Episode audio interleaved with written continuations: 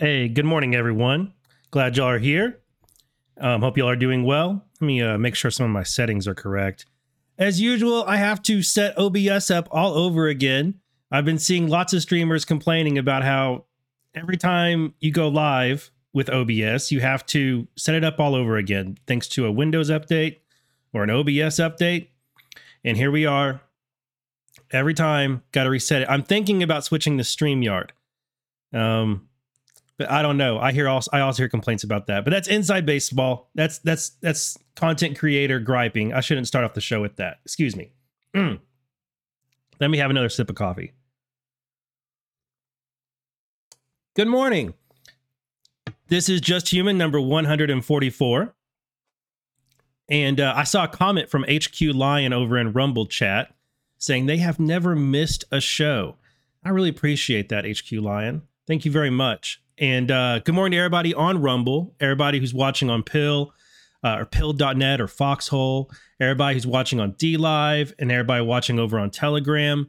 I wish Telegram would add a chat feature that you could do with the live shows. That would be that'd be pretty cool. But you can't. But if you're watching on Telegram and you would like to join the chat, you're welcome to open up another tab and just chat while you have the uh, the Telegram video feed open. The nice thing about the Telegram video feed is you can pop it out, do picture in picture, and then you can resize it and move it around. You can pin it, uh, which is really nice. I just don't have a, a chat feature on there. Um, so welcome everybody. This is going to be recap of the Danchenko trial day one. And before I get into it, I want to share something with y'all real quick. Let me get to right here. So last night I was on um, with Patrick, with Patrick Gunnels, and we did a one. We did a review of my Substack. First, Patrick read my Substack, Subsource, which is a preview of this trial. Some of the most important things about this trial that stand out to me, anyway, um, important in my opinion, of course. And Patrick read this, and then I was there to give commentary over it while he was reading it, which was pretty cool First time doing that kind of format where he would read a section and then I would give some commentary on it. And I liked it. I, I hope the audience liked it. I think they did. I think the feedback was pretty positive. And I thought that was a pretty neat format. Um, and I I liked it a lot. Anyway, we did it on Badlands Media, which is a new media group that um, Jon Herold, Patel Patriot, who I'm sure y'all know, started up and there's a number of us who are part of this media group. And all it is is a way for us content creators to organize together and to schedule when we're going to do um when we're going to do shows. So we have we're trying to do a show every night from one of the people that's in the content creator, if not two shows. And we're coordinating Substacks, and it's a new media group. We're trying to make sure that we have content for the community um, every day if you're using Rumble or if you like Rumble, you can look up Badlands Media right here. And if you go to it, you'll see these shows so far. Um, Baseless Conspiracy Theories with John and Zach, which is basically where Zach uh, lets Patel know or John know all of the theories that he doesn't know. Like it's pretty funny because John is not he doesn't john doesn't know how deep the rabbit hole goes yet. And then uh also after my appearance with patrick patrick and chris paul did an episode called what we missed where they're also breaking down con- some conspiracy theories and their show last night uh they were looking at the challenger disaster uh, the challenger space shuttle disaster and it was pretty entertaining show was pretty good. So if you're interested in this tu- in this stuff, I would highly recommend watching this show from last night, um, where we covered that Substack, like I said, and we also talked a little bit about this what happened in the trial today or yesterday, day one of the Durham trial or the Danchenko trial, I should say. All right, give it a follow if you are also also if you're on True Social, which you should be because Trump wants you to be on True Social. You can go to Badlands Media. There's a True Social account, and you'll find links there for all the shows that we're doing. Give it a follow. If you're not sure which Badlands Media is, is the correct one, you can go to my profile on Truth Social and just click right there. and you'll it'll take it'll take you to it. Okay.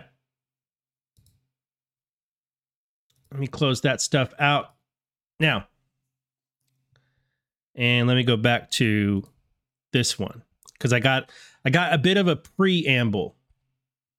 I want to be I want to be very candid and uh, forthcoming with how I'm approaching this Danchenko trial.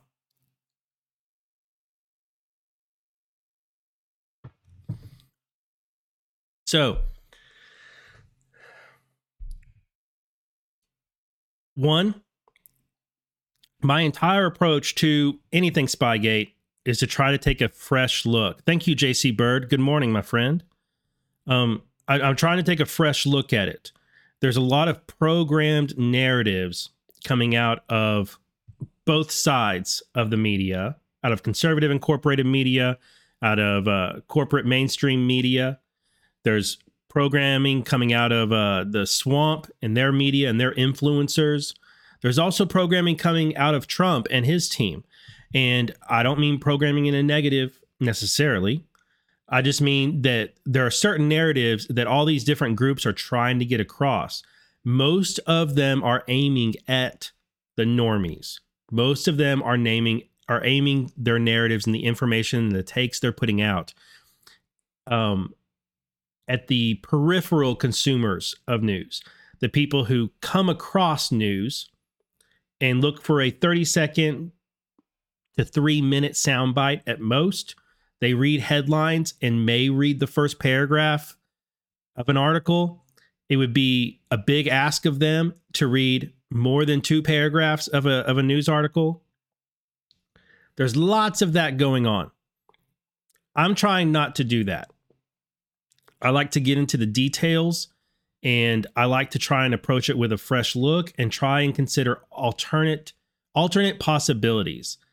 Liz Jen, or Lizgin, Lizgin over on Rumble. Thank you very much for the rant. Thank you. Yeah, they thought it, it's it's just me. Hey, I know you. It's just me. Thank you very much. Yeah, I really enjoyed the show last night. I had a lot of fun. Um Wild thing, I don't know if you are a normie. I kind of think all of us are a bit of a normie in on in some respect, and we just don't know it. Uh, but anyway, the way I approach this stuff is I'm trying to give it a fresh look and trying not to bring that programming with me and to consider what the material is in front of me in its context. What are the possibilities of what it could mean? And I'm willing to entertain alternate takes.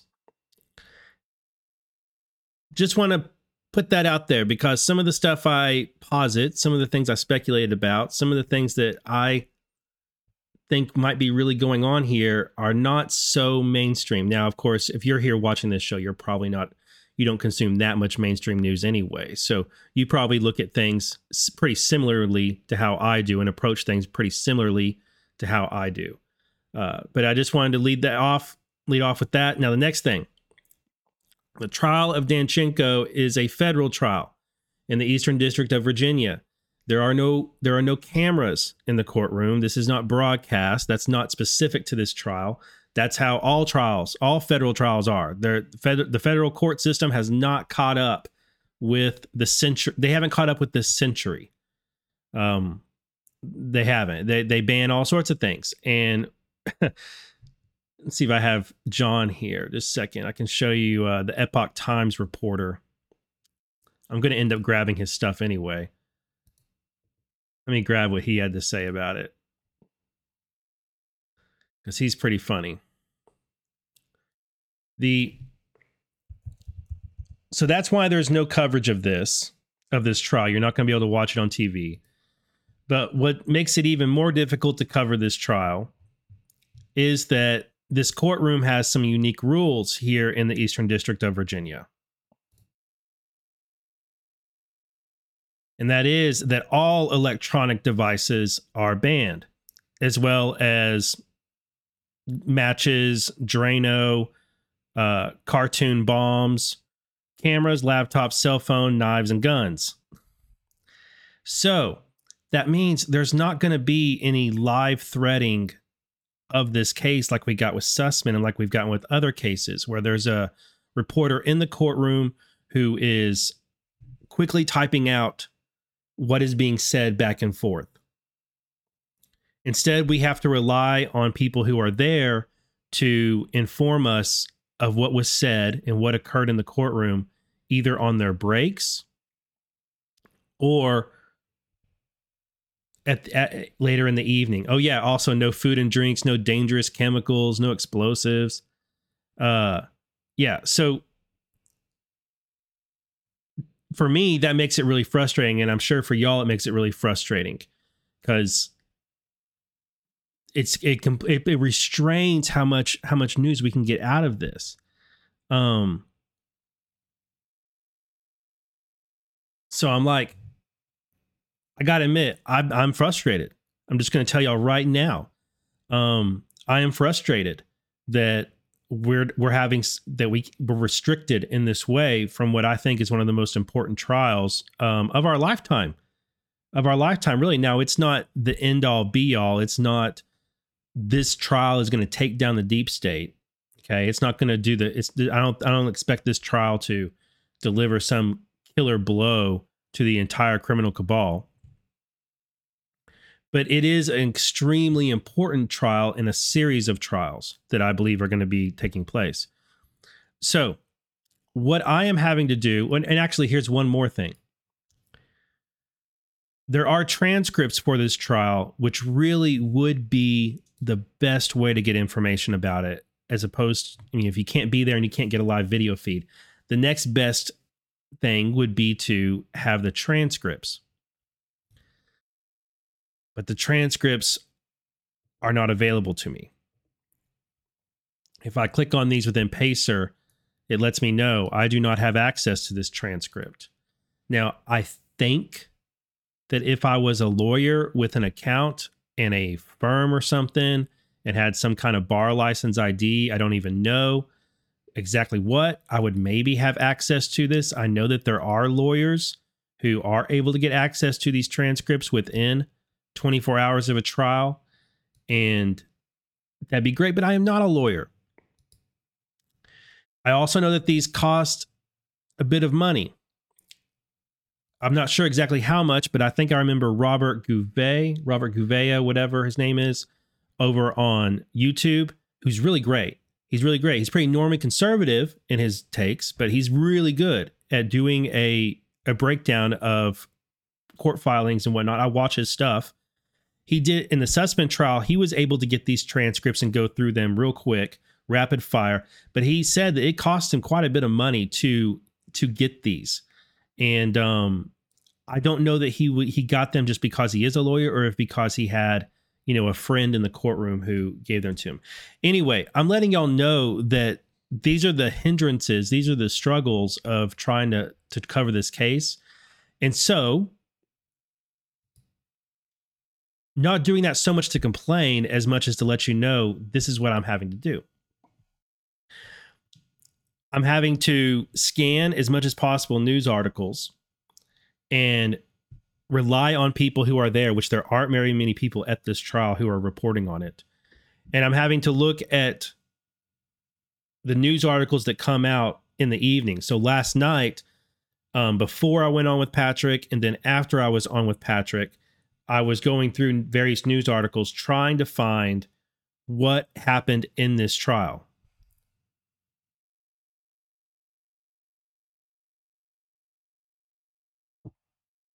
Trying to determine what the booms were, what the exchanges were.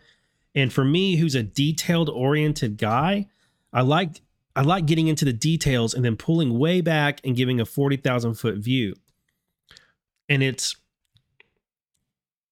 it, this is making it difficult, but we do have some major things. But I think as as big as the news that came out of the first day is, and there's a there's a few things that are really big that we got. I think much more actually came out yesterday. I think I think that there's substantially more that could be gleaned out of what happened in the trial yesterday But unfortunately, everybody is filtering it through the lens they approach this stuff with. So everybody's giving their take on it and their interpretation of what was said and what it means instead of giving the raw, raw exchanges, which is what I really want. But we're going to do our best this morning.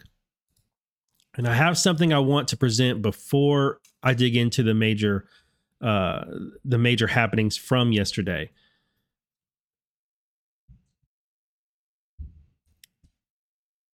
Pepe Lives Matters had this to say yesterday.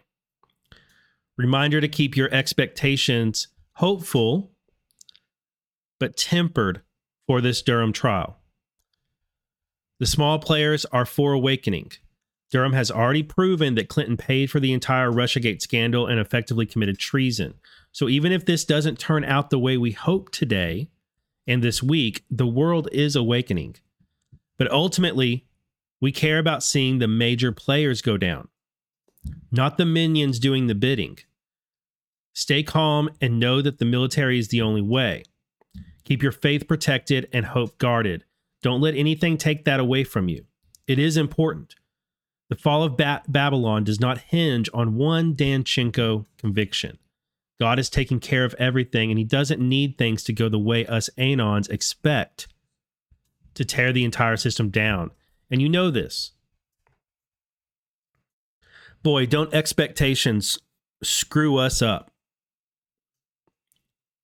I've seen a lot of uh, people who actually know the intimate details of Spygate better than I do be completely blackpilled over the past couple months about the filings in this trial or in this case because their expectations were so different from what the reality is and instead of altering what they expected or adjusting their expectations adapting to the new information they've they've gone completely black pilled. And it's been frustrating for me to see.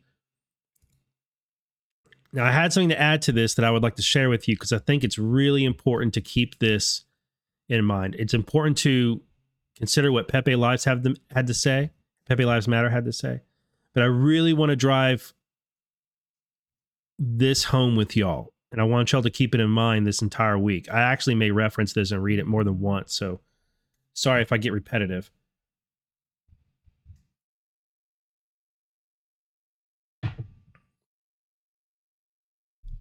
If the Clinesmith case, if Clinesmith had gotten the full measure of the potential sentence under 18 USC 1001, a false statements charge, which would be five years imprisonment plus a fine, how much would that have mattered to you?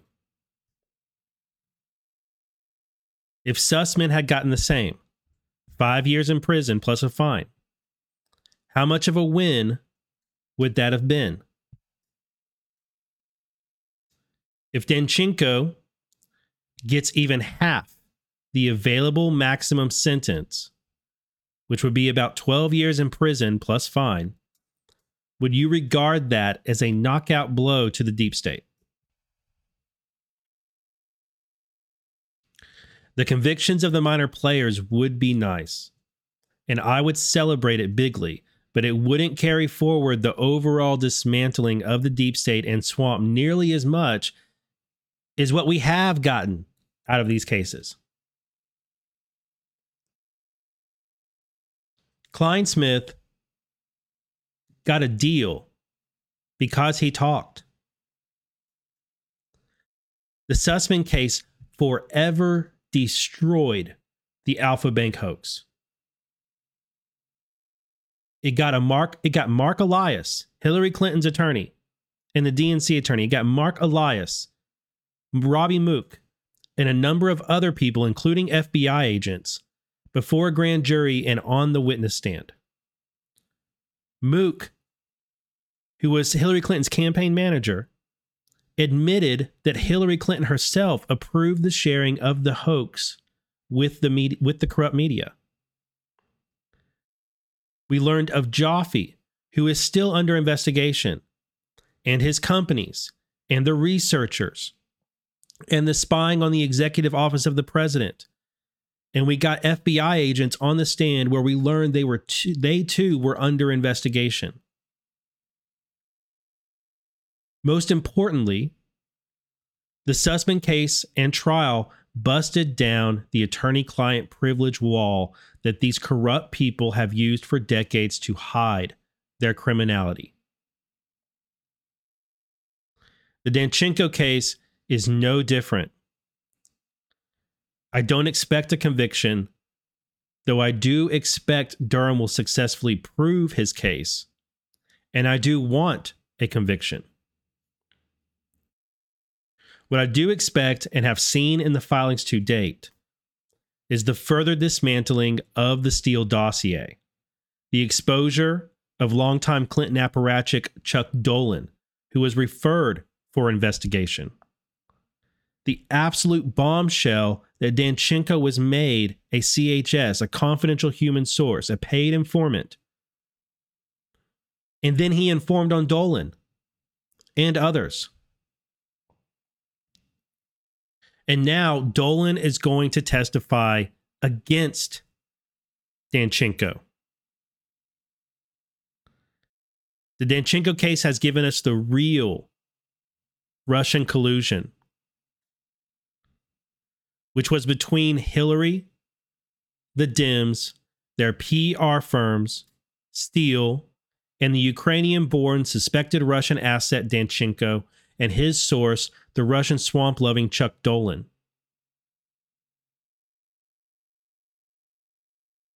This is mob trial stuff. Durham is work, working his way up, getting the right people before grand juries, on witness stands, getting the docs, and getting the filings he needs in court, in the court record, for future prosecutions of corrupt players higher up. Dismantling a criminal syndicate cannot be done within just one trial. It takes many investigations, many cases, many trials. Danchenko is an important one, but it is just one of many.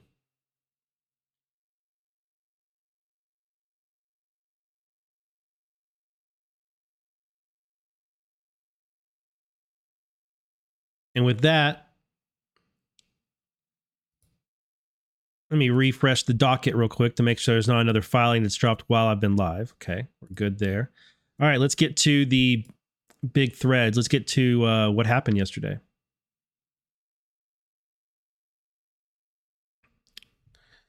John of the Epoch Times.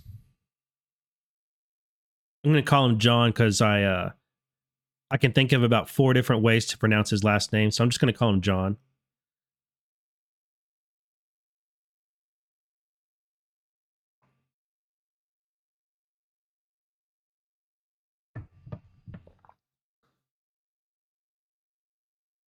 All right, yesterday morning, a 16 member jury was seated, and opening arguments are set for Tuesday afternoon in the trial of Igor Danchenko, a Russian national charged with five counts of making false statements to the FBI in regards to the origins of the Steele dossier. Eastern District of Virginia, U.S. District Judge Anthony Trenga presided over the 90 minute long jury selection, which includes four alternates. Now, they had already been going through a bunch of these jurors leading up to this uh, last week, and they were struck. They struck a whole bunch. They narrowed it down, and were able to get a jury seated within 90 minutes, which is very impressive. They were drawn from a pool of 91 candidates, 89 of whom were present in the room. Before jury selection, Special Counsel John Durham unsealed the government's witness list, and Trenga was presented three issues. The prosecution and Danchenko's attorneys Stuart Sears, and Danny Onorato want resolved before getting too deep into the proceedings. Durham sought clarity from Trenga on a defense motion to limit evidence from previous counter espionage cases, including that of Paul Manafort's investigation and an FBI investigation of Danchenko dated to 2009 to 2010, which the agency closed after he left the country, allegedly. Allegedly, that was the reason. That was 10 years before the allegation here. Sears, Danchenko's lawyer, argued, I don't think it's necessary. The defense also wants to introduce, quote, a series of articles from May, June 2016, an email chain, and other documents that it maintains will show Danchenko didn't lie to agents in August of 2017. Trenga will rule on these issues when the court resumes at 1 p.m. There will be seven witnesses called during the trial. That's pretty interesting because Durham sought 30 subpoenas.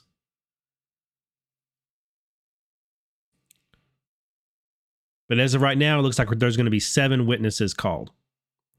Danchenko, who supplied the information included in the discredited Steele dossier, is on trial for allegedly lying to the FBI about who his sources were and what his relationship with them was, including Charles Dolan, a Democratic operative. His defense maintains he was never asked by the FBI to name specifically his sources. That's untrue, Durham said. The FBI, quote, made it abundantly clear they were asking for any and all information related to the Steele dossier sources. He also said there was no misunderstanding. And so, with court set to resume at 1 p.m., it's back to the Eisenhower era. No laptops, cameras, cell phone hand grenades, or liquid Drano allowed in the William B. Bryant U.S. Courthouse. And I really liked this guy. But unfortunately, he decided that was it for yesterday and today, and he did not thread any more.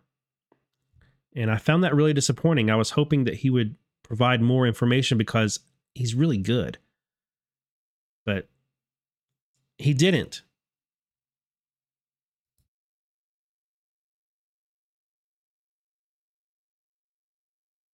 That's okay. We've got some reporting.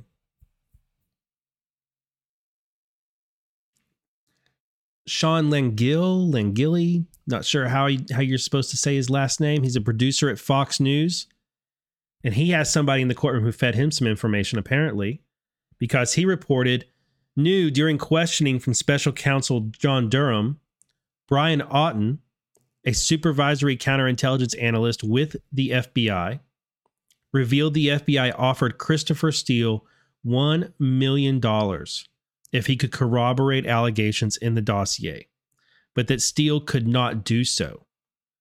Auten repeatedly admitted,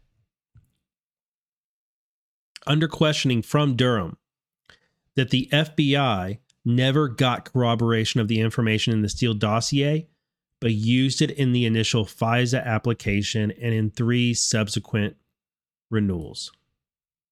Let me see if these two guys have added anything else to this. So, this is the major story that has come out of day one that the FBI, one that Durham got, that Durham got Brian Auten, FBI agent Brian Auten, to on the stand to testify about this stuff. Let me see. Now, this guy doesn't have anything else. No, and he rarely tweets anyway. Let's see if Jake get Jake Gibson did. Nope. Nope.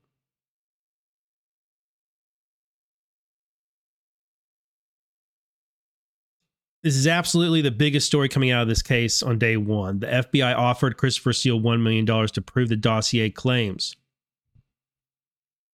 So I went back and looked, and Washington Examiner had an article back in, I think this article was from like 2020 or 2019 and the FBI supervisory, it is from October 2016, FBI supervisory special agent whose name is redacted. I believe that name turned out to be Brian Auten. Signed their name on the initial FISA application, saying, "I declare under penalty of perjury that the on, that the foregoing information regarding Carter W. Page is true and correct." The top the top FBI approval for the initial FISA direction application came from former FBI Director James Comey who signed his name under a statement which read in part that quote certified with regard to the redacted request in this verified application targeting Carter W. Page, an agent of the government of Russia. And then today, shortly before 2016, which would be October, the FBI offered a million dollars to Steele to prove these allegations. So to boil it down, the FBI was unsure about these this information that was in the Steele dossier.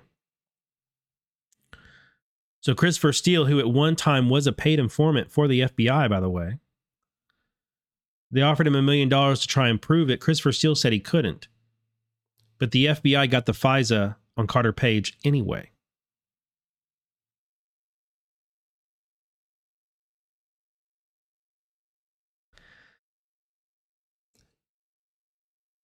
The very obvious take, the very obvious thing to, to get out of that is that man, we got some we got some corruption here.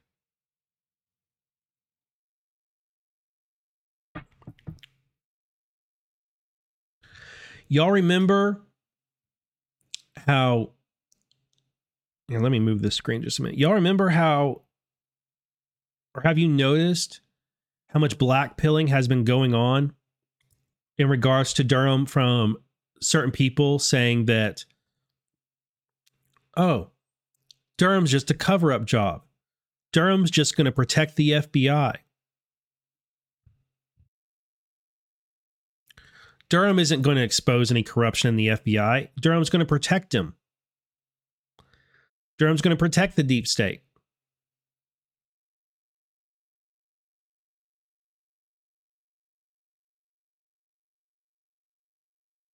The Black Pillar said Durham was covering for the deep state and the FBI. Obviously, that's wrong. Obviously, that's wrong. Because Durham just exposed this, which is something none of us ever knew until now. Brand new information from the horse's mouth, Brian Auten. Brian Auten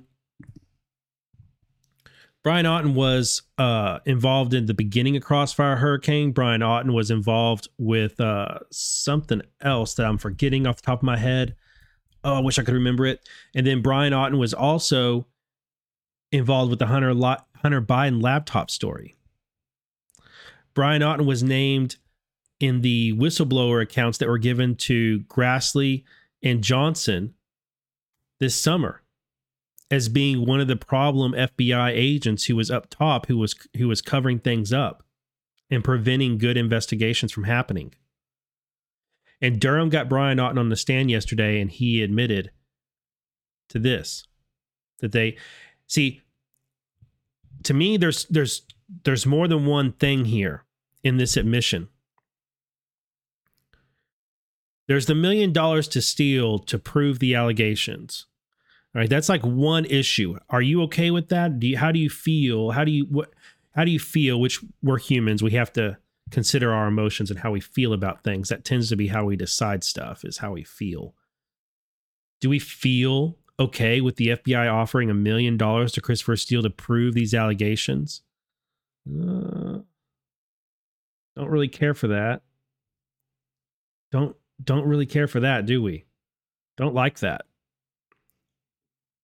Now, how do we feel about the allegations being used, the Steele dossier material, pieces of it being used in a FISA warrant on Carter Page, and even though the person who handed over that information couldn't prove couldn't prove what was in those allegations for even a million dollars, he couldn't prove it.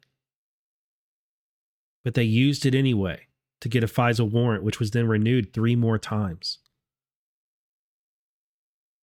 Not liking that. I don't feel good about that at all.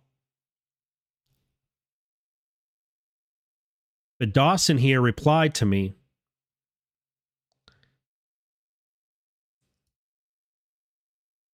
The big brain take. That's pretty exonerating for Trump. As a consequence, of Steele not being able to prove, even for a million dollars, the allegations that were in the Steele dossier. The FBI at the same time exonerated Trump by proving that these allegations could not be proved.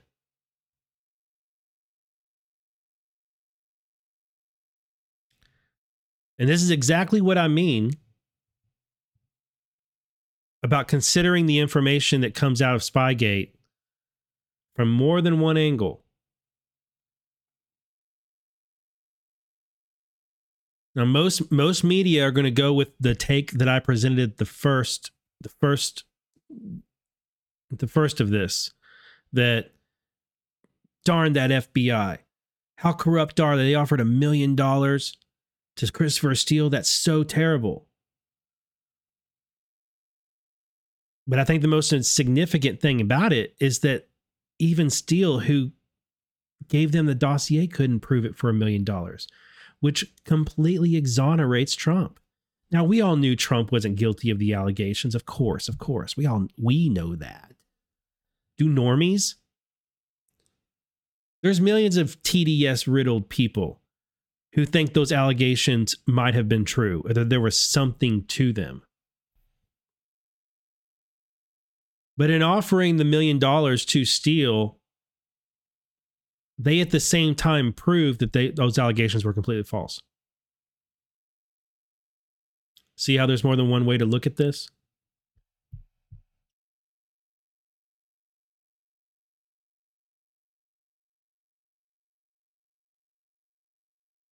Now, Dawson asked a great question. I'm wondering how many of Steele's sources got identified while Steele tried getting them to give him something he could use. We know that Danchenko is one. I wonder if there are any more we don't yet know about. After all, we know from the court filings leading up to the trial that the information that Danchenko gave the FBI was used in investigations, multiple, was vital information used in multiple investigations. But we don't know what those investigations were.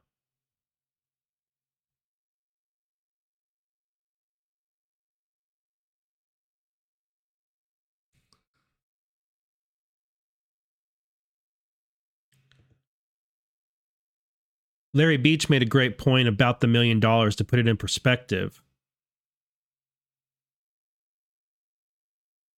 A million dollars is approximately one third of Durham's annual budget as a special counsel.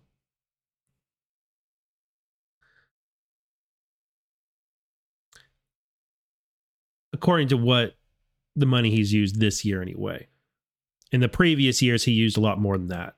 Um, but recently, he hasn't used as much money for his budget. Which, by the way, I'm pretty sure we're going to get a budget report for Durham this month. I'm pretty sure. But yeah, to put it into perspective, that's about one third of Durham's budget.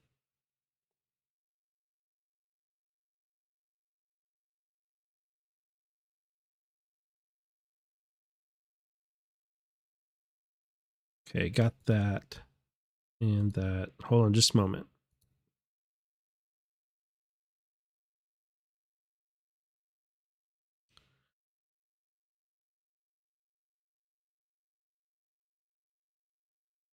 Regina here, who I am not familiar with, was at the trial and she did some threading on it, but it's too interpretive.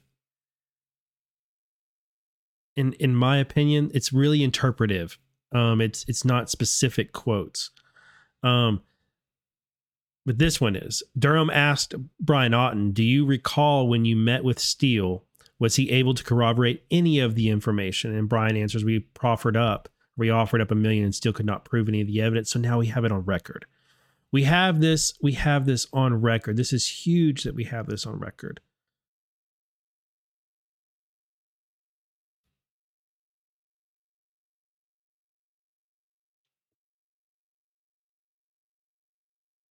There's another piece of this information that I haven't seen as much reporting on. And uh, it's just a it's just a fact that all the report all the reporters and there's not very many reporters there. Other reporters there they're going to put their own lens on things. Now John Solomon said this this information is why I have fought to get the declassified documents released. The FBI failed to corroborate the dossier, but still submitted its claims as verified to FISA court after offering a million dollars to improved claims, and he didn't. But check this out. Everybody hung on the million dollars, but a lot of people missed this.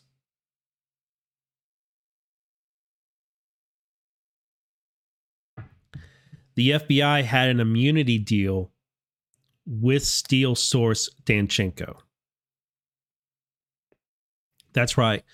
The FBI had an immunity deal with Igor Danchenko.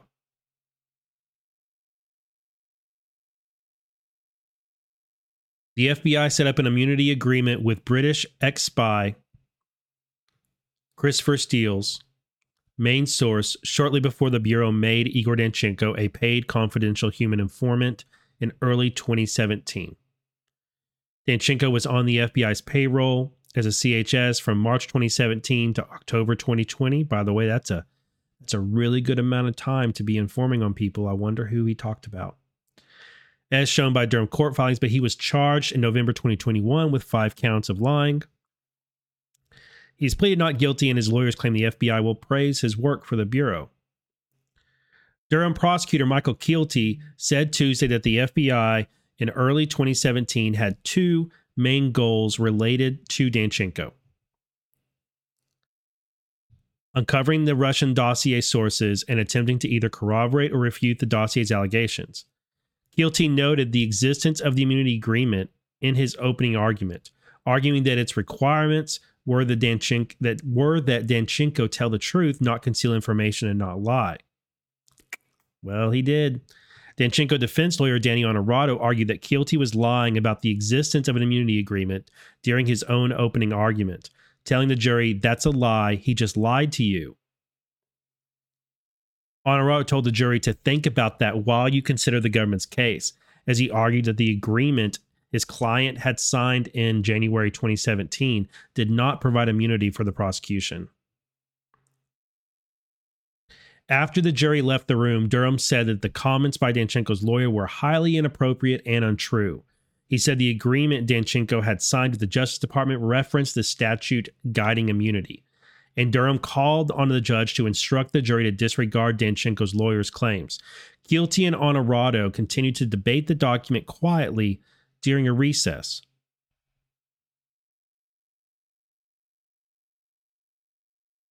The judge ended up siding with Durham's team. Yay. And shot down Danchenko's argument. Quote, I think the jury does need to be told something, Judge Anthony Trenga said before they walked in. Durham repeated that the jury should be instructed to disregard the Danchenko lawyer's claims. The judge said that although Danchenko was not given total immunity, he was absolutely given partial immunity. Trenga said simply, that's an immunity agreement. Danchenko's lawyer kept trying to argue the issue, but the judge wouldn't have it. I don't want to prejudice Mr. Danchenko because of his counsel's improper remarks, the judge said. Now, in if we could hear this live, this was a smack. I mean that the judge, the judge just did a a slap across the face of Danchenko's high power lawyer there, telling him, look, this is an immunity agreement, and I don't want to prejudice Mr. Danchenko because of his counsel's improper remarks. Not a good start for Danchenko's defense team that the judge just did, just slapped you across the face like that. Ouch. Mr. Onorato's statement needs to be clarified, Trenga told the jury, adding, quote, while it does not pro- provide total immunity, it does provide some immunity. It does provide you some immunity, is what it, this quote is, but I kind of think that doesn't really work. It does provide use immunity. I, I think that's a misquote right there. Sammy the squirrel, good morning. Yeah, the judge basically says, sit down and shut up. that's basically what the judge did. Yeah, yeah, yeah. The agreement was signed between Danchenko, his former defense lawyer Mark Schamel, and David Laufman, the now former chief of the Counterintelligence and Export Control Section within the National Security Division at the Department of Justice. The letter was signed January 24th, 2017. That would be after That would be right after the three days of interviews that Danchenko gave to the FBI in January 2017. The first day, the first day, oh, be the first day. Sorry, I got the dates mixed up. It'd be the first day and three consecutive days of interviews. So, oh man, okay, that just hit me. So that means those three days of interviewing Danchenko, on day one, they said, look, man, we'll give you a, an immunity agreement, a partial immunity agreement, but you got to give us all that you know and you got to tell us the truth here. You have to reveal everything to us and we'll give you immunity. And Danchenko lied. Danchenko omitted information. Danchenko gave them some, but not all. And it was what he hid from them and the lies he told that has landed him with these charges. And that's why his immunity agreement was thrown out. They gave him an immunity agreement on the first of three consecutive days of interviews. And this this buffoon, this moron, Danchenko continued to lie to them.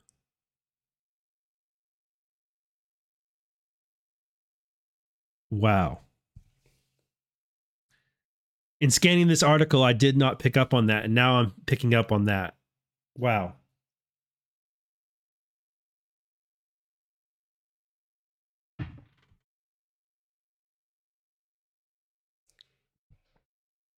The immunity arrangement called for complete and truthful testimony from Danchenko. The agreement indicated that, quote, your client must answer all questions regarding the subject matter of this investigation and must not withhold information.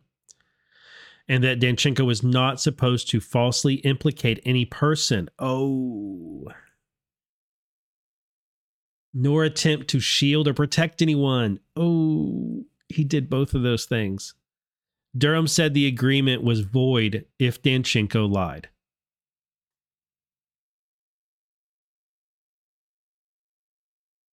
Wow. FBI Supervisory Intelligence Analyst Brian Auten, who testified during the trial on Tuesday, was one of the FBI agents who interviewed Danchenko in January 2017. Auten said neither Danchenko nor Steele ever provided corroborating information for the dossier, even though the FBI had offered the former MI6 agent up to a million dollars if he could back up his claims, which he apparently could not.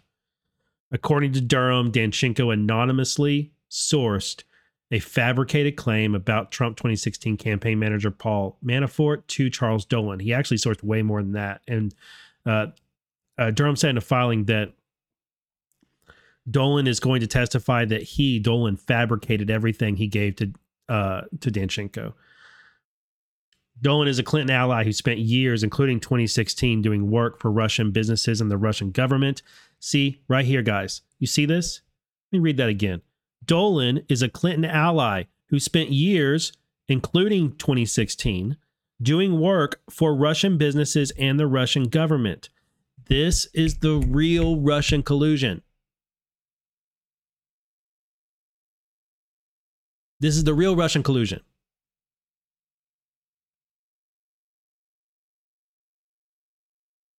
They all they always accuse us, the the left, the left and the swamp always accuse their opponents of what they themselves are doing. Always. And here it is. Durham's indictment also says Danchenko lied to the FBI about a phone call he claims he received from Sergei Millian, a Belarus-born U.S. citizen and businessman with whom with whom Steele's source had said told him about a conspiracy of cooperation between former President Donald Trump and the Russians, which the special counsel says is false. Keilty had argued during his opening statement that Danchenko quote fabricated a source, Millian and concealed a source, Dolan. That's correct. The prosecutor said that Danchenko's false statements were, quote, lies that the FBI relied on in an historic investigation into an alleged collusion between U.S. citizens and the Russian government, and lies that the FBI should have uncovered, but never were. The prosecutor said that the Steele dossier would cause the FBI to engage in troubling conduct, and the defendant's lies contributed to the surveillance of Trump campaign associate Carter Page. Now, this language is really careful. This language is careful here. Okay. From Durham's team, Michael Keilty, quote, Danchenko's lies are lies that the FBI relied on in a historic investigation into alleged collusion between U.S. citizens and the Russian government. And lies that the FBI should have uncovered but never were. I want to drive this point home because mm, I'm trying not to cuss this morning because I know that some people prefer that I don't. And occasionally my mom watches this show. So if I if I need to need to try and keep it clean. These friggin' black pillars who keep trying to tell us that Durham is a cover up job and that Durham is protecting the FBI. I want to point you to this line the FBI should have uncovered. Should.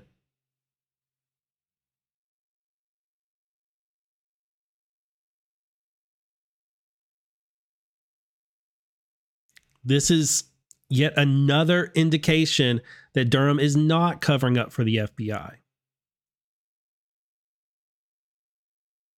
But he has to do this piece by piece by piece and establish each piece of evidence, each witness testimony. He has to build up to it.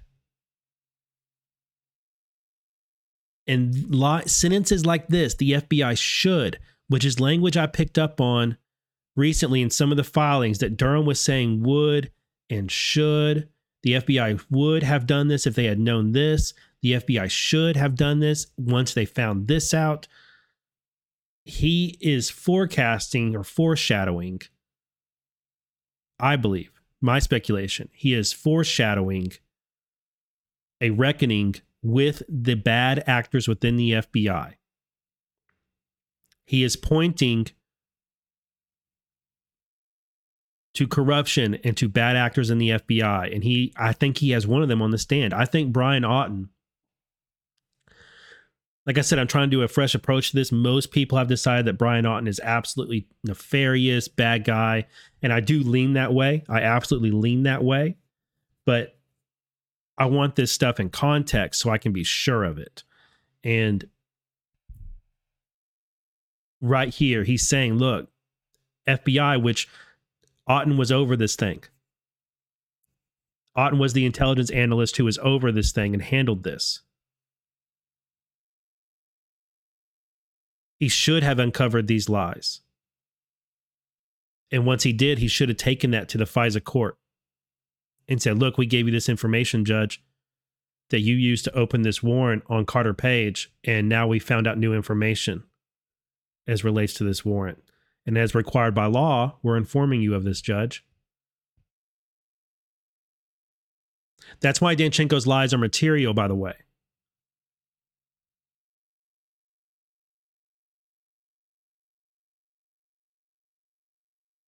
That's not my opinion. That's from Durham's filings. Danchenko's lies are material because his lies caused or prevented the FBI from doing what they were required to do by law.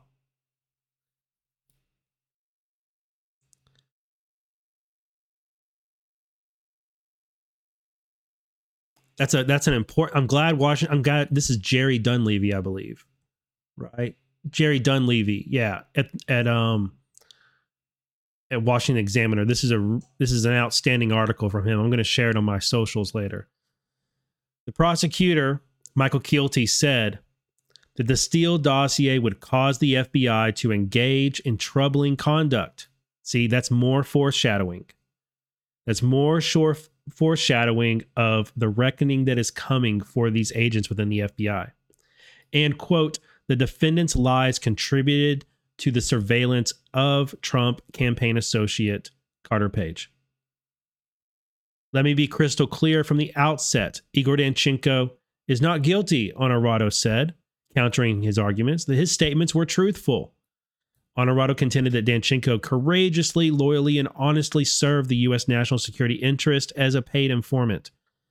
The defense lawyer also argued that the evidence at trial would eviscerate, excuse me, would eviscerate any claim that Danchenko, quote, was anything but untruthful before correcting himself to say truthful. Later in it, oh, that's embarrassing. Later in his opening statement, the defense lawyer said Danchenko was guilty before quickly correcting himself mid sentence to say not guilty. Oh my gosh, guys. Ugh. Danchenko's defense team is not having a good first day. Oh. Smacked down by the judge, and then they they accidentally said that their own client was guilty and that their own client was untruthful. Oh my god.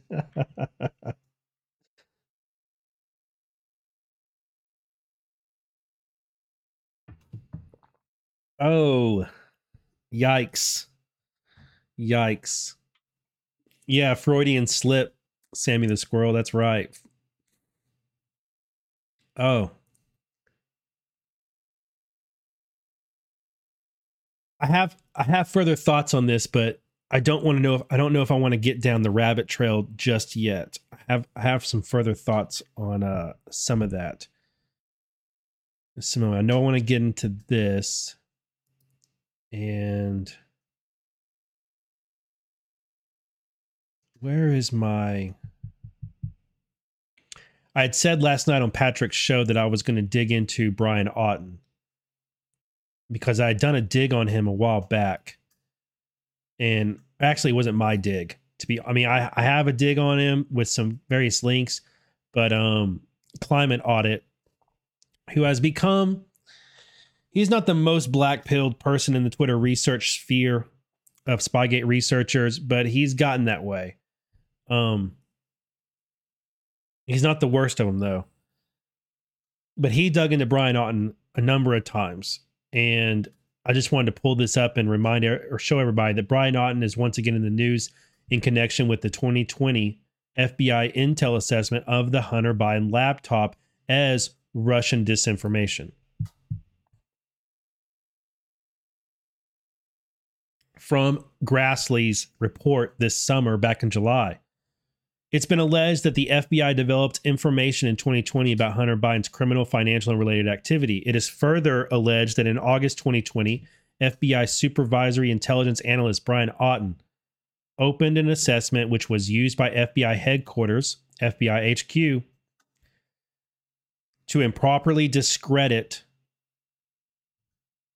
Hunter Biden information and negate Hunter Biden information as disinformation and caused investigative activity to cease. Based on allegations verifiable, verified and verifiable, derogatory information on Hunter Biden was falsely labeled as disinformation. Remember Timothy Thibault, who resigned? He's connected to this, and Brian Auten is also connected to this. In December 2019, Supervisory Intel Analyst, SIA is the abbreviation, previously an unknown personage, played a leading role. The Horowitz text described multiple missteps and mistakes involving the SIA, but they were mostly not listed in the whitewashing summary. Full, Full Nelson, Walkafire, Hans, and I began collaborating via Twitter DM group right after Horowitz. Identity of SIA was an early interest. In February 2020, I reported that the SIA present at Crossfire Birth, Crossfire Hurricane, at the very beginning of it, worked for Moffa and surmised that Brian in Moffa transcript was the SIA. See, way back in February 2020, they were trying to figure out who is this Brian guy who is referenced in these text messages and that Horowitz report referred to.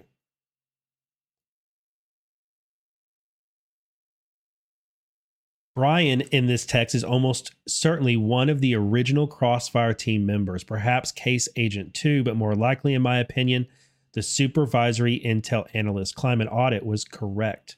Absolutely. As a policy point, I observed at the time that it was ludicrous that federal civil service agreement only permitted identification of the very most senior officials. Though intimately involved in highly influential assessments, Auten's identity was concealed even from Congress.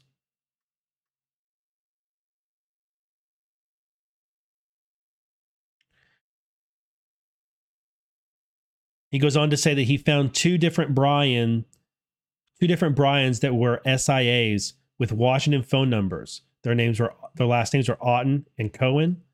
He located that some of their background and some of the background information on Auten first mentioned him in Russiagate that I'm aware of.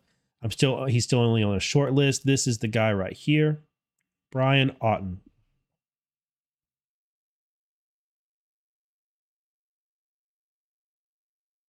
Identification of, of Auten as the SIA came from an unexpected source. Now get this, guys.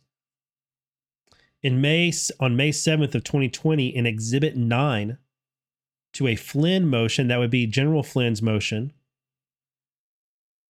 Walkafire, another Twitter researcher, noticed Auten's name in a less redacted version of a Crossfire email. We were then sure that Auten was the SIA. So I want to point this out thanks to the General Flynn case in document number 198 10, page 2. This little crumb, this little crumb right here, Brian J. Auten, appeared. In between Sally Moyer, Priestap, Pientka, Moffa, and that was a clue as to who the Brian was that Horowitz was referencing, and that were in the documents from the very beginning of Crossfire Hurricane.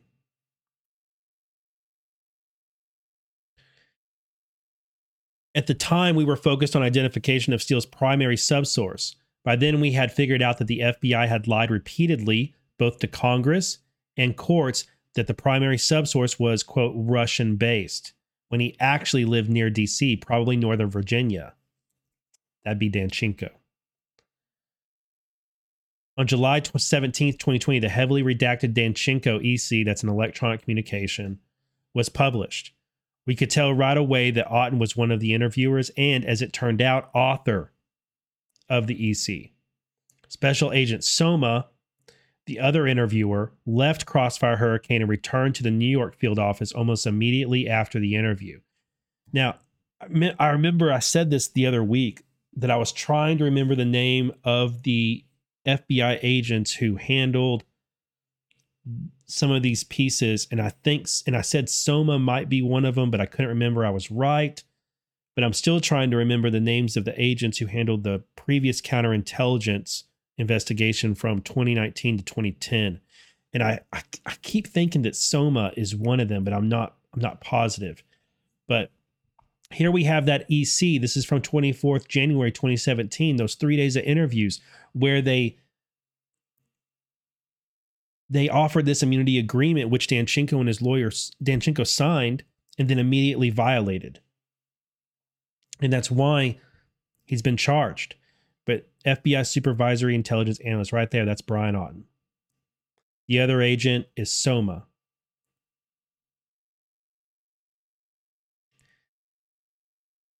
Now let me ex- let me extract and connect a couple things, and I already see people in chat connecting it too.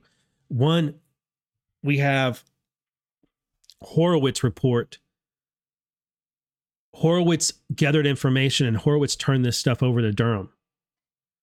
So thanks to Michael Horowitz investigation, Durham got this information on Auten and on how this this primary subsource was handled, right? Horowitz's work was a precursor to the work that Durham is doing, and I 100% do not buy in to the narrative that there's some sort of uh, stonewalling or interference from the IG, from Horowitz and Durham. I do not believe that at all. I don't buy into it. I I believe that Horowitz and Durham are working together, and I don't I don't buy that that talk at all. Um, in fact, I kind of think it's well, I won't get into that.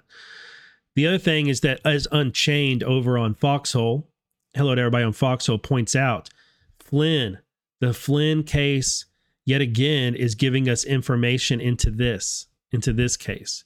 Yet again, the Flynn case, there were there's there are things there that you can extract and you can you can learn from it and expose part, pieces of the swamp and pieces of the deep, deep state. That's right, Florida girl. It had to be this way. It had to be this way.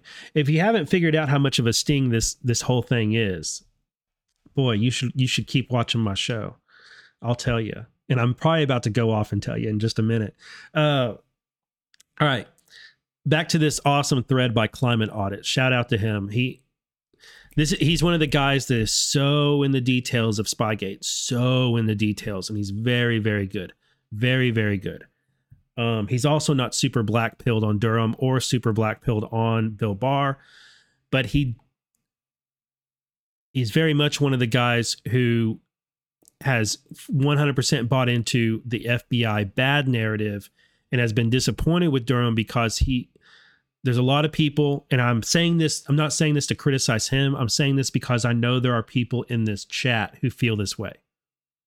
Okay? I want to be very clear. I have a lot of respect for climate audit. But I know there's a lot of people, including him and in this chat, who have been very, very focused on FBI bad narrative. And that's a narrative that Trump and team want out there. Okay. It's an important narrative for it to be, for that to be out out there. We need that narrative out there for a number of reasons. And I got into some of those reasons with uh, Patrick last night on the show that we did together.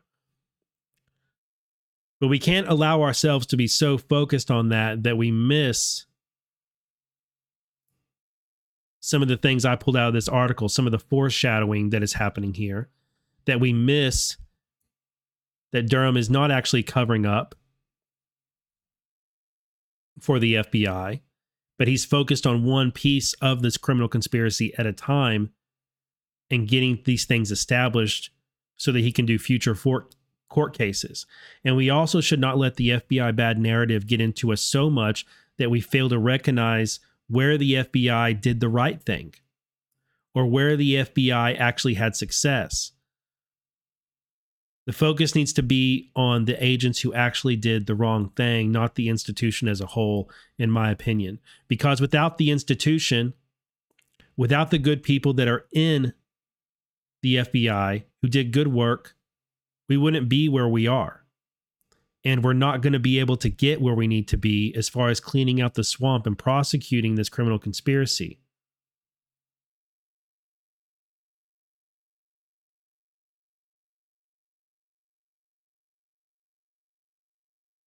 All right, back to Auten. We now know that Auten was in crossfire from the start. October 4th, 2016 Steele inter- interview and Danchenko 2017 interviews. October 4th is going to be where they offered the million dollars, I suspect. I'm pretty sure. Later, we would learn that he was a contributor to the Mueller investigation and wrote up September 2017 Steele interview.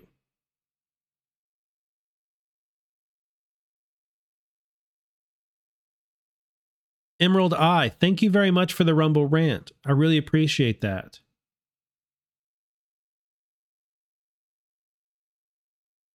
Man, I really appreciate that rant. Thank you very much in your kind words. Thank you. Um, Auten being involved in the Mueller investigation, something jumps out at me about that. And give me just a moment and I will pull that up because I want to remind everybody. I want to remind everybody of Durham's order I want to remind everybody that Bill, Attorney General Bill Barr made Durham a special counsel. And when he did, this is what he authorized him to investigate. It's important to remember exactly what Durham is investigating here.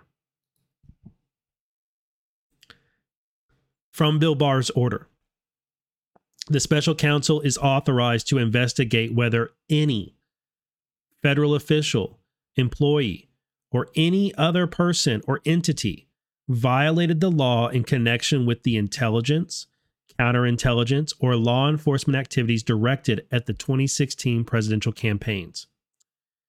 Individuals associated with those campaigns and individuals associated with the administration of President Donald J. Trump, including but not limited to Crossfire Hurricane and the investigation of special counsel Robert S. Mueller III.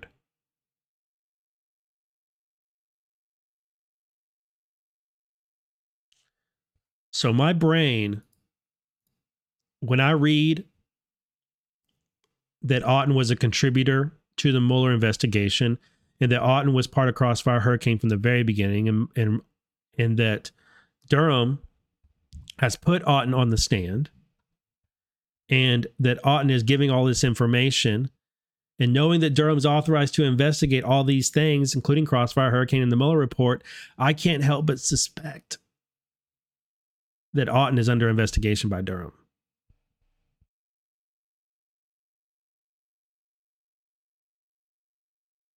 Makes sense? It's not it's not it's not a leap. It's not a leap to consider that that is a very strong possibility. I don't know if um I don't know if uh, cross examination of Auten happened yesterday but I wonder if he was asked whether or not he was under investigation because that's how we learned of a number of FBI agents being under investigation in the Sussmann trial is that they would get asked by the defense, "Hey, are you under investigation right now by the IG or or Durham special counsel?" and they would have to answer yes. And the reason that that would happen on cross examination is to try and draw, you know, try and point out to the jury or hope in the hope that the jury would feel like that person's testimony might be a little bit um, adjusted because of them being under investigation, right? That's why you ask that stuff. Um, I wonder if that was asked of Auten. I'd really like to know. Man, I want these transcripts. Okay, back to the rest of this awesome thread. The next day, in July of 2020, as we identified Steele's primary subsource as a former Brookings Institution employee and Fiona Hill protege, Igor Danchenko, and beginning to unravel FBI role in perpetuating fraud, DIMS, especially the SSCI, began smearing Johnson and Grassley for Russian disinformation. As we parsed the Danchenko EC beneath the redactions, it became very clear that Danchenko had confessed to the FBI that he had never met Millian and that the Steele dossier sourcing had been fabricated for allegations most critical to ICA and the FISA. Danchenko told Auten and Somma that he had sent two emails to Millian the supposed source of the blockbuster collusion allegations and reports in report number 95. That'd be part of the Steele dossier, but did not receive a response to either one. It's hard to imagine a more obvious follow up than examining these two emails. They eventually would be examined by Durham. We can speak with some authority on this since we did exactly that within hours of first reading the EC. On July 18th, we contacted Millian and asked him to look for two summer emails from a 4 plus 9 I think it has to do with I'm not sure exactly what that means right now. On July 19th, following following uh, this other account, Hums, the ID, the Twitter account's name is Hum. His ID of Danchenko. Within minutes, Millian had located the two emails from Danchenko, and where Danchenko was emailing him asking for uh, a meeting. The emails proved that Millian had said all what Millian had said all along that he had been framed as a Steele source. Readers need to recall that only a few Steele dossier reports mattered for continued predication of the of Crossfire Hurricane and for the ICA and for a Carter Page FISA. That's right. Uh, it wasn't the whole thing. It was just pieces.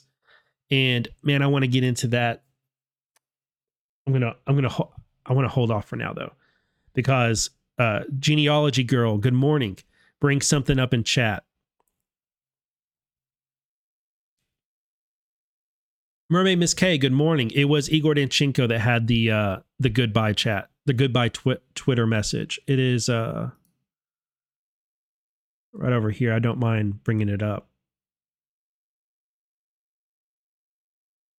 Because Igor had Igor had a meltdown on um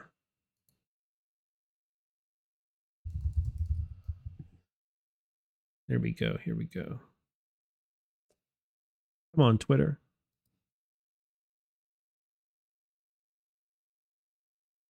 Here's Igor Danchenko's Twitter and his last tweet from February 3rd. Farewell. All right. So there was testimony yesterday from Auten that Sergei Millian was also a paid informant out of the Atlanta FBI field office.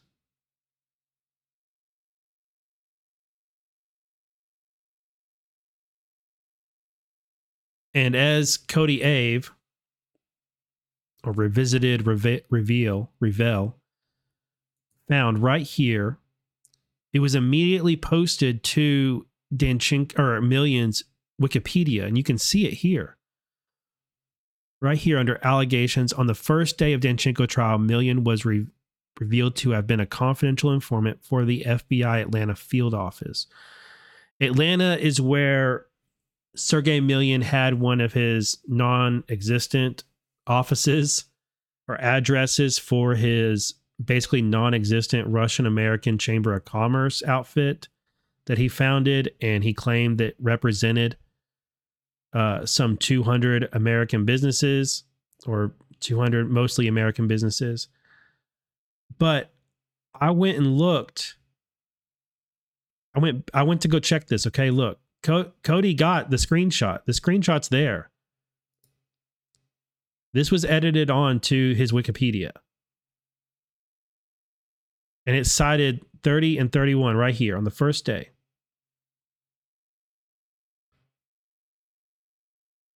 But it's gone.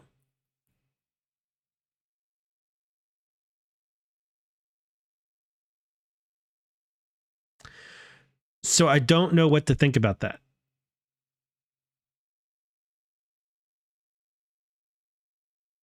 I just I just don't know what to think about it. And it was definitely there. It was definitely there. And I went to it this morning to cuz I was like, "Oh, 30 and 31. I want to go grab those those links to source it." Uh, but now it's gone.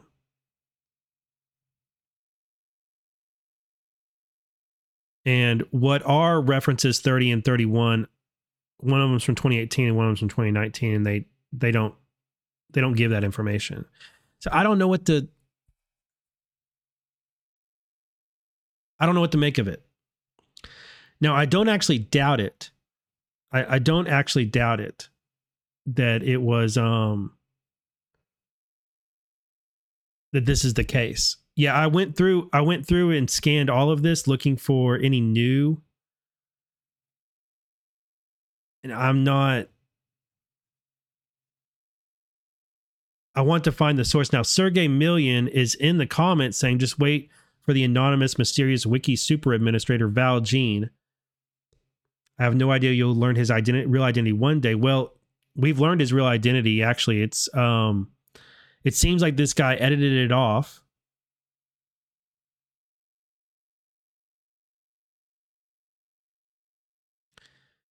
Now I know it's Wikipedia. I'm totally I totally get that Wikipedia is not a really good source, but Wikipedia is a very very good starting place because of the links that it references, and then you can just put your filter on.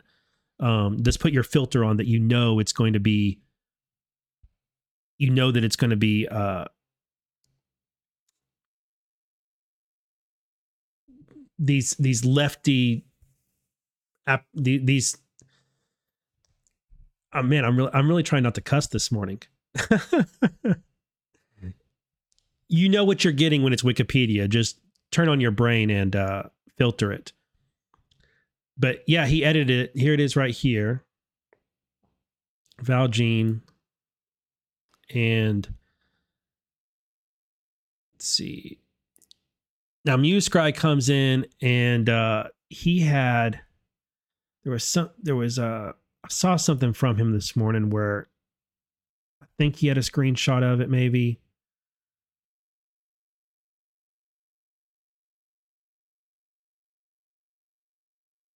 Yeah, he's got it right. He he got it right here as well.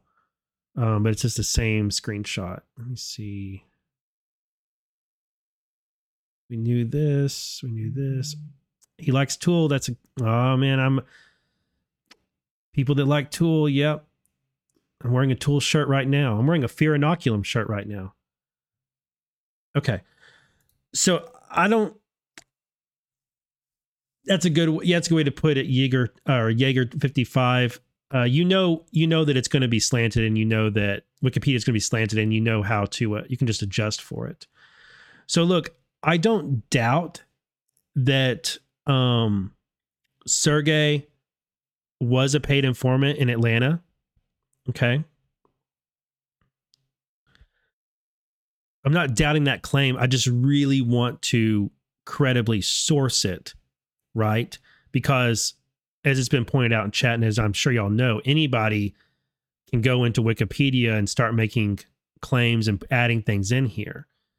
Now, Sergei appear, appearing in the comments here, you know, he's not refuting it, but I don't trust Sergei. So I don't I don't trust Sergei. I don't. Still got a big question mark over Sergei. Big question mark.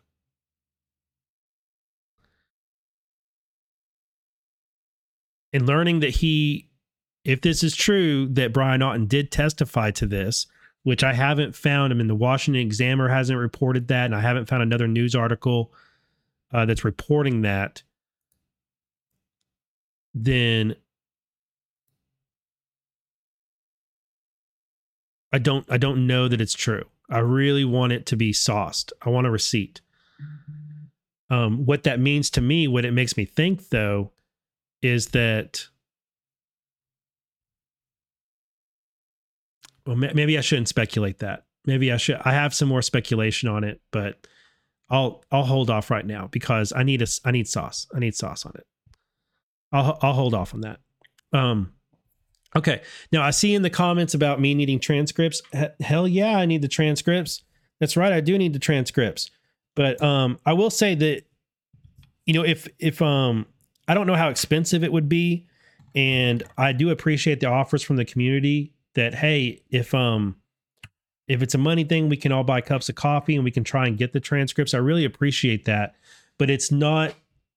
That's not the first hurdle the first hurdle is that you have to, I'm pretty sure I need to be a lawyer.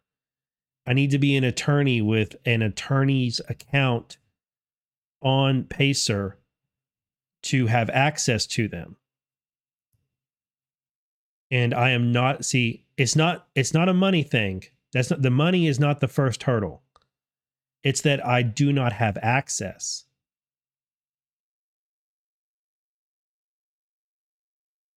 that's that's that's the first hurdle so now with now with, i see people saying you know those should these transcripts should be free they will be free after 90 days they will be free so i know that um yeah technofog i know that technofog said that he is going to be getting the transcripts and doing his reporting I like Technofog very much, but he's not going to be providing the entire transcript. He's just going to do his own reporting, you know, on the transcript. So,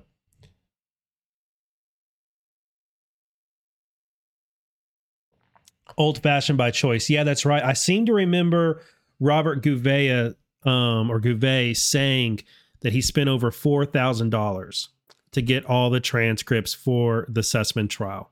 You pay per page. You pay like 10 to 20 cents per page to get them. It's no it's no small expenditure. So, um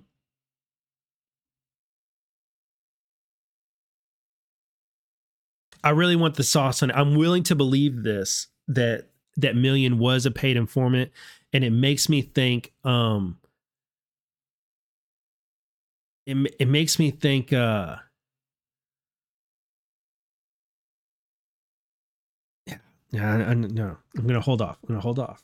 I'm really tempted to speculate, but I I'm willing to speculate a little bit, but I I don't want to speculate that far. Okay. Um, there was something else I was going to bring up with y'all. Uh, what was it? There's one other thing I wanted to bring up with y'all.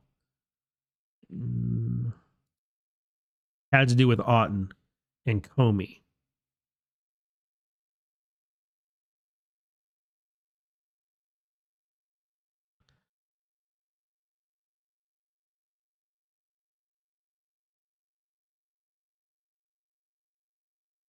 Oh, there's a nut man. What was it?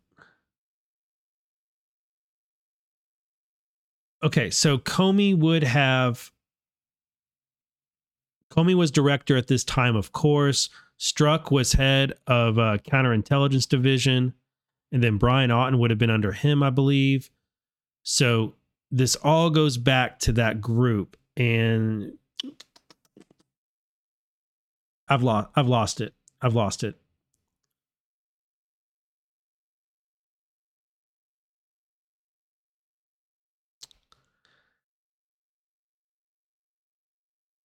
Okay, let me see if there's anything else I wanted to cover this morning about the trial. Just a moment.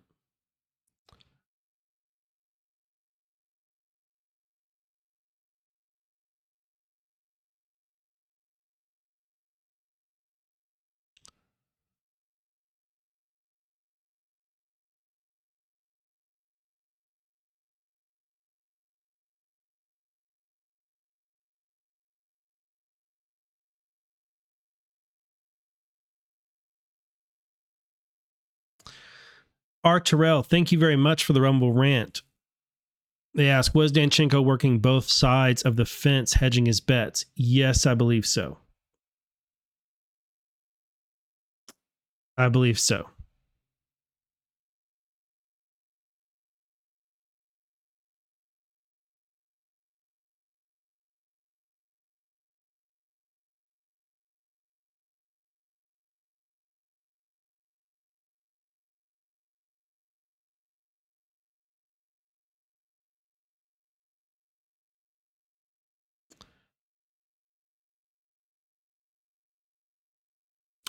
Okay, here we go.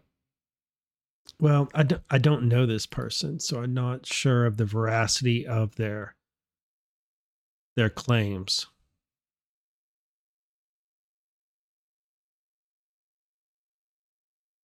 That's one that's one thing I want to be really careful of. Um it's that there's so few reporters at this trial that are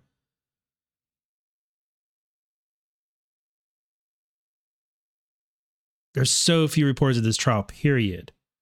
And then there are some random people that are making some claims about what is being said and what is coming out of the trial.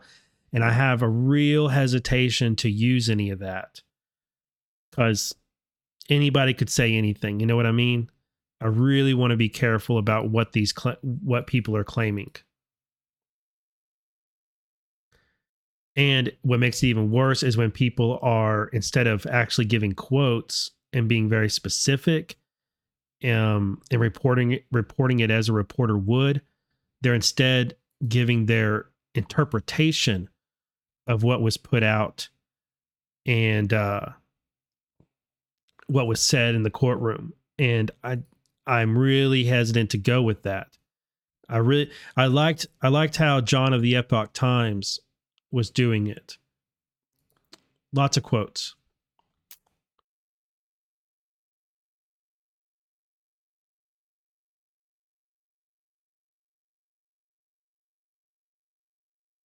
Give me just a moment to scan just a bit. We've hit the major we've hit the we've hit the major information I wanted to hit today.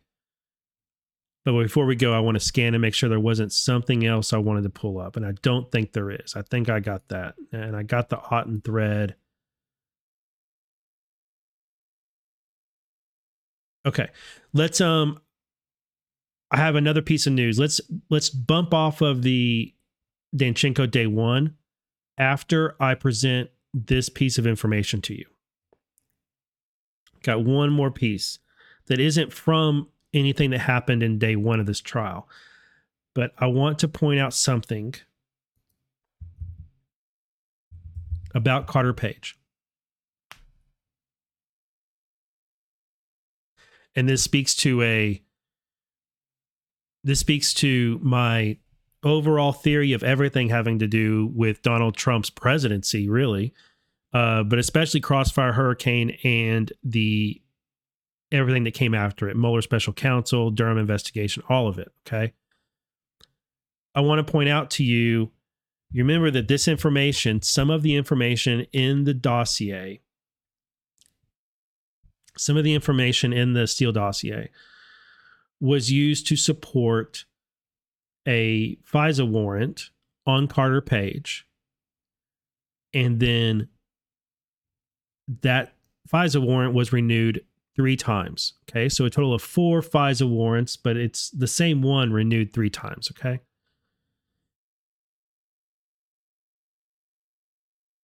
We didn't know this at the time, but we know now that Carter Page was an asset.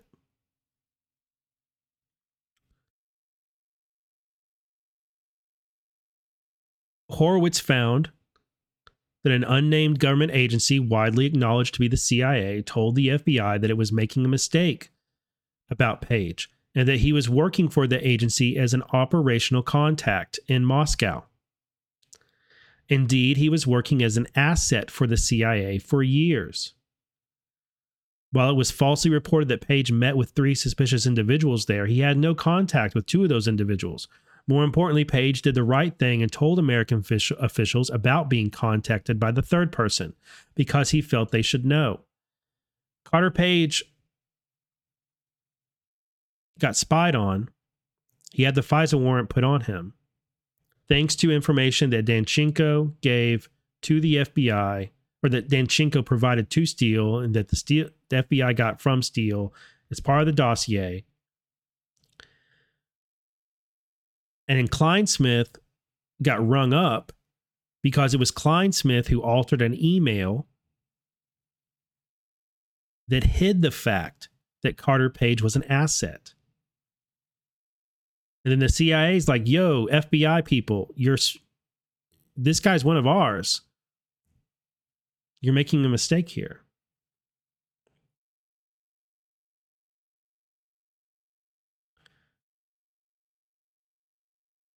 And the reason I want to bring this up is that I think this is an a, a key aspect of the overall sting that was being run by Trump and the good guys or the white hats, however you want to think of it.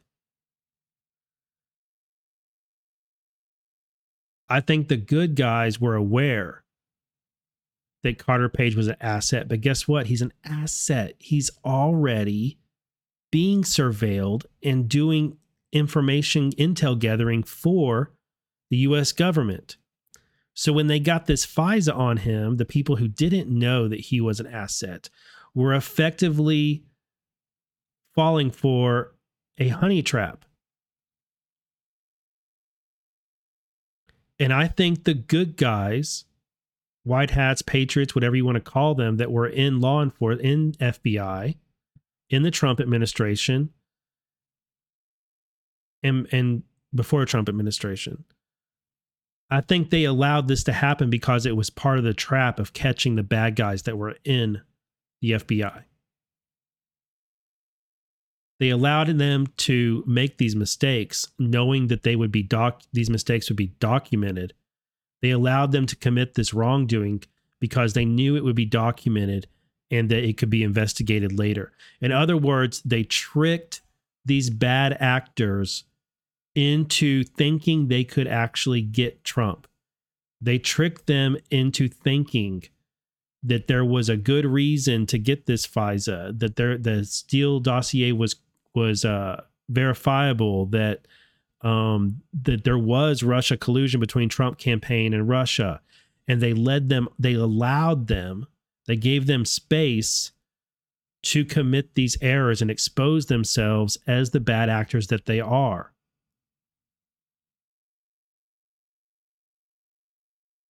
Yet Magnus Massleiter, boom. FISA works both ways. I think that's the reason why this that that line is in the drops. I think this right here is that reason. These swamp creatures aren't just going to come out and declare to the world, "I'm a swamp creature." And these these people who are aligned with the swamp aren't just going to come out and declare it. You got to put some bait on a hook and cast it out into the swamp.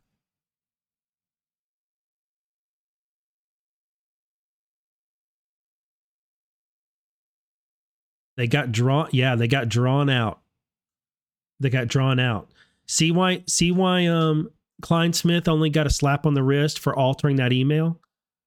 Clinesmith's Klein Smith is a dork. Have y'all ever? Do you remember what Kevin Clinesmith looks like?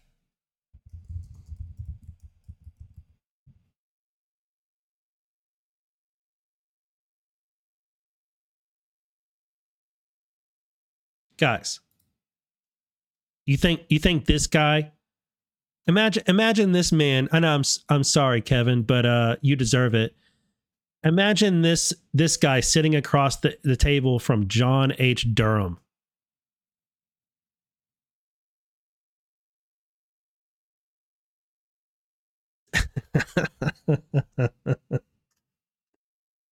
oh, that was too easy for Durham. Too easy for Durham. So he falsified that document and then he told Durham everything. He told Durham everything. Everything.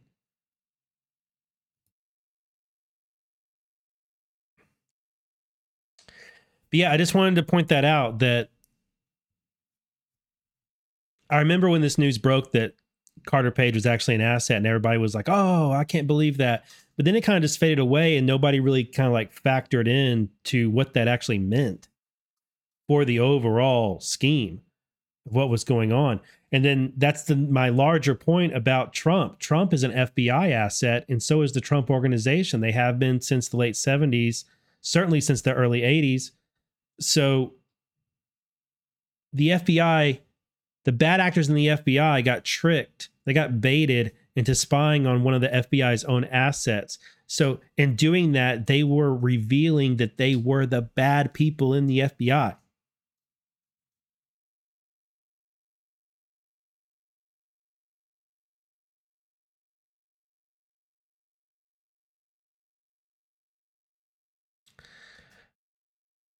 Okay.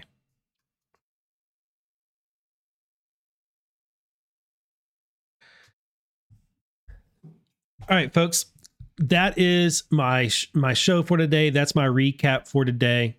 And those what I presented, those are the most significant pieces of information that I was able to gather out of this trial and that I feel comfortable presenting it because I feel like it's credible. I know that there are a couple more threads floating around out there but I I don't I really want to be careful about uh, what I present, and uh, I'm way more comfortable with going with reporting from Epoch Times or Washington Examiner um, than I am some of the other sources. So that's just that's just where I'm at on. That's the decision that I've made, and uh, really appreciate y'all. I really appreciate the offers to get the transcripts and help me get the transcripts. Look, if it, if we can make it happen, then I'm going to do it. I'm going to do it, but I just don't I don't have access. Um, if I could first get access, that would be great, and then we can solve we can solve the expense issue later, right? We can figure out the expense issue later. Um, but the it's getting access that is the real the real trouble. So Thank you guys very much. Thank you for the Rumble rants. Let me go ahead and release the uh, scratch offs over on Foxhole. Thank you for the Rumble rants. Thank you for the copies. Guys, if you want to support this show, if you like the reporting that I do and the analysis and commentary that I give, and you enjoy watching me totally mess things up and, uh, you know, be very pro on screen, the best way to support what I do is to get a paid subscription at justhuman.substack.com or join locals um, or buymeacoffee.com slash justhuman. But Substack is the absolute best way. But even if you can't afford it or you don't like my stuff so much that you actually want to buy me a cup of coffee or whatever, you should still sign up for my Substack, put your email in, sign up for it, because that is everything on there is free. And it's through my Substack that I do a podcast version of this show. Um, as soon as this show is over, I'll rip the audio from it.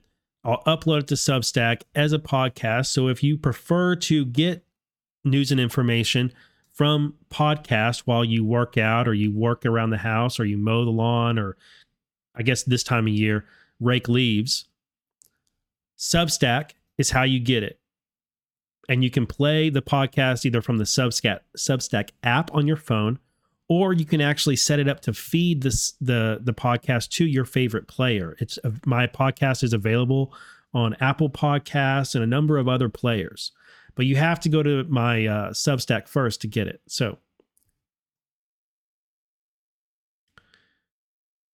Thank you all very much. I enjoyed presenting this information today, and I'm really looking forward to the information that's going to come out of the trial from day two. I will be live again tomorrow morning at 9:30 a.m. and I will do the same thing. I will gather up as much credible information as I can that drops from today's trial or t- today's trial proceedings, and I will present them tomorrow morning on the show. And uh, yeah, I'm really looking forward to it. This is Durham week. This is a great week. Remember, we're not going to win every battle but we are going to win this war. God bless each and every one of you. I'll see you tomorrow.